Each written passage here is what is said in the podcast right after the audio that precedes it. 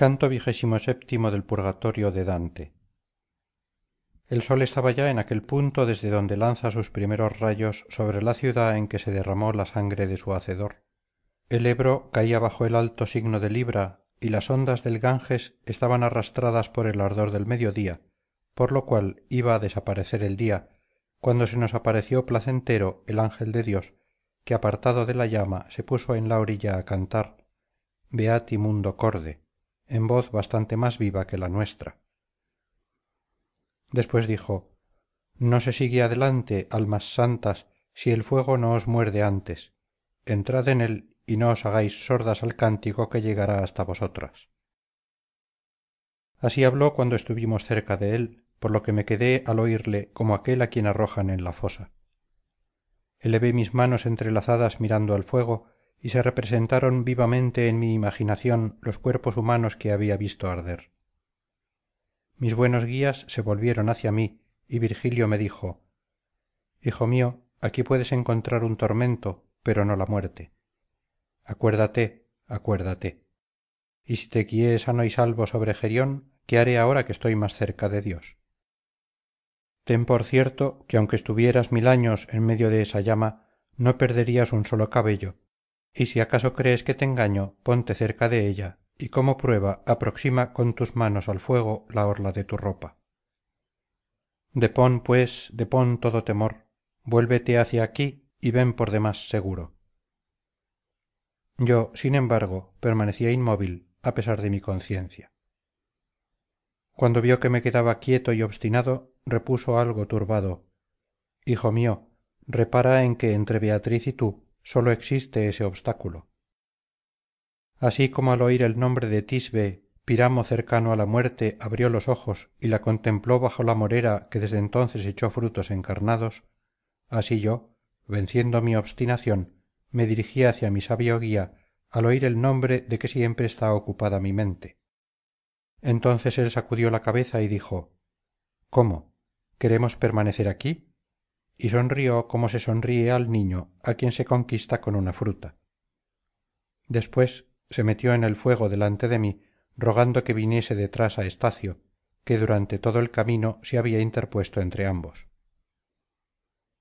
Cuando estuve dentro me hubiera arrojado de buen grado para refrescarme en medio del vidrio ardiente tan desmesurado era el calor que allí se sentía.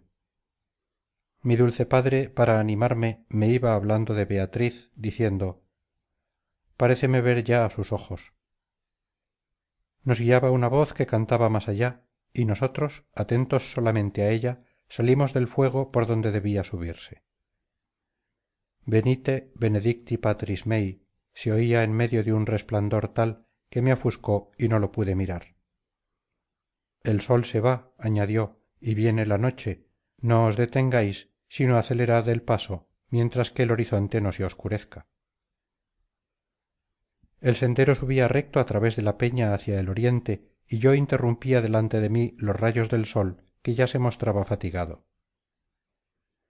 Habíamos subido pocos escalones cuando mis sabios guías y yo nos apercibimos por mi sombra que se desvanecía de que tras nosotros se ocultaba el sol y antes de que en toda su inmensa extensión tomara el horizonte el mismo aspecto y de que la noche se hubiera esparcido por todas partes cada uno de nosotros hizo de un escalón su lecho porque la naturaleza del monte más bien que nuestro deseo nos impedía subir.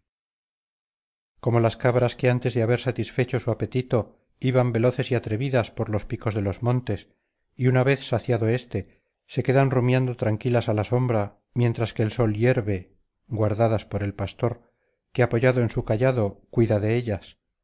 O como el pastor que se queda fuera y pernocta cerca de su rebaño para preservarlo de que lo disperse alguna bestia feroz. Así estábamos entonces nosotros tres yo como cabra y ellos como pastores estrechados por los dos lados de aquella abertura.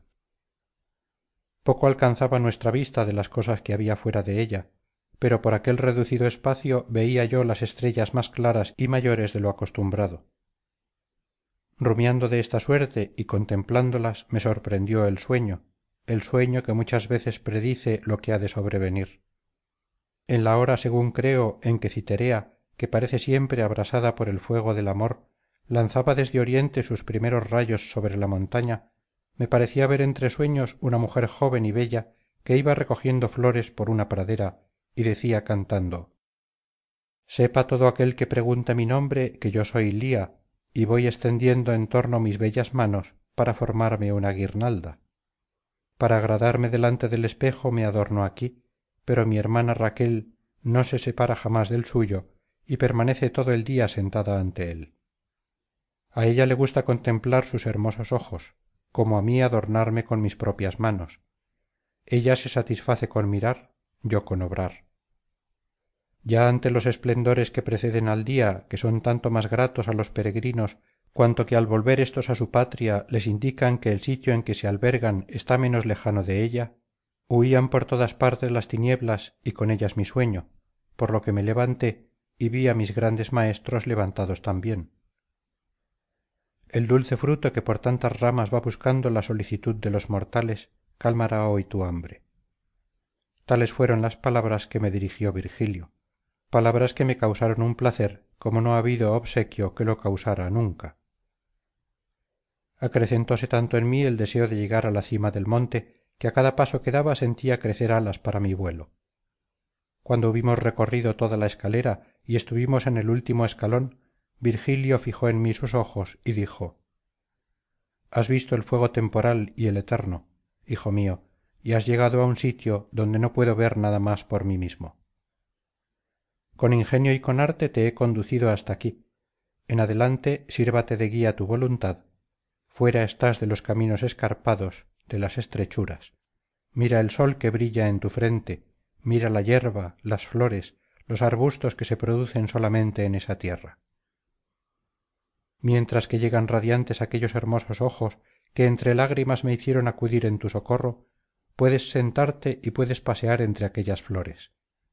No esperes ya mis palabras ni mis consejos. Tu albedrío es libre recto y sano y sería una falta no obrar según lo que él te dicte. Así pues ensalzándote sobre ti mismo te corono y glorifico. Canto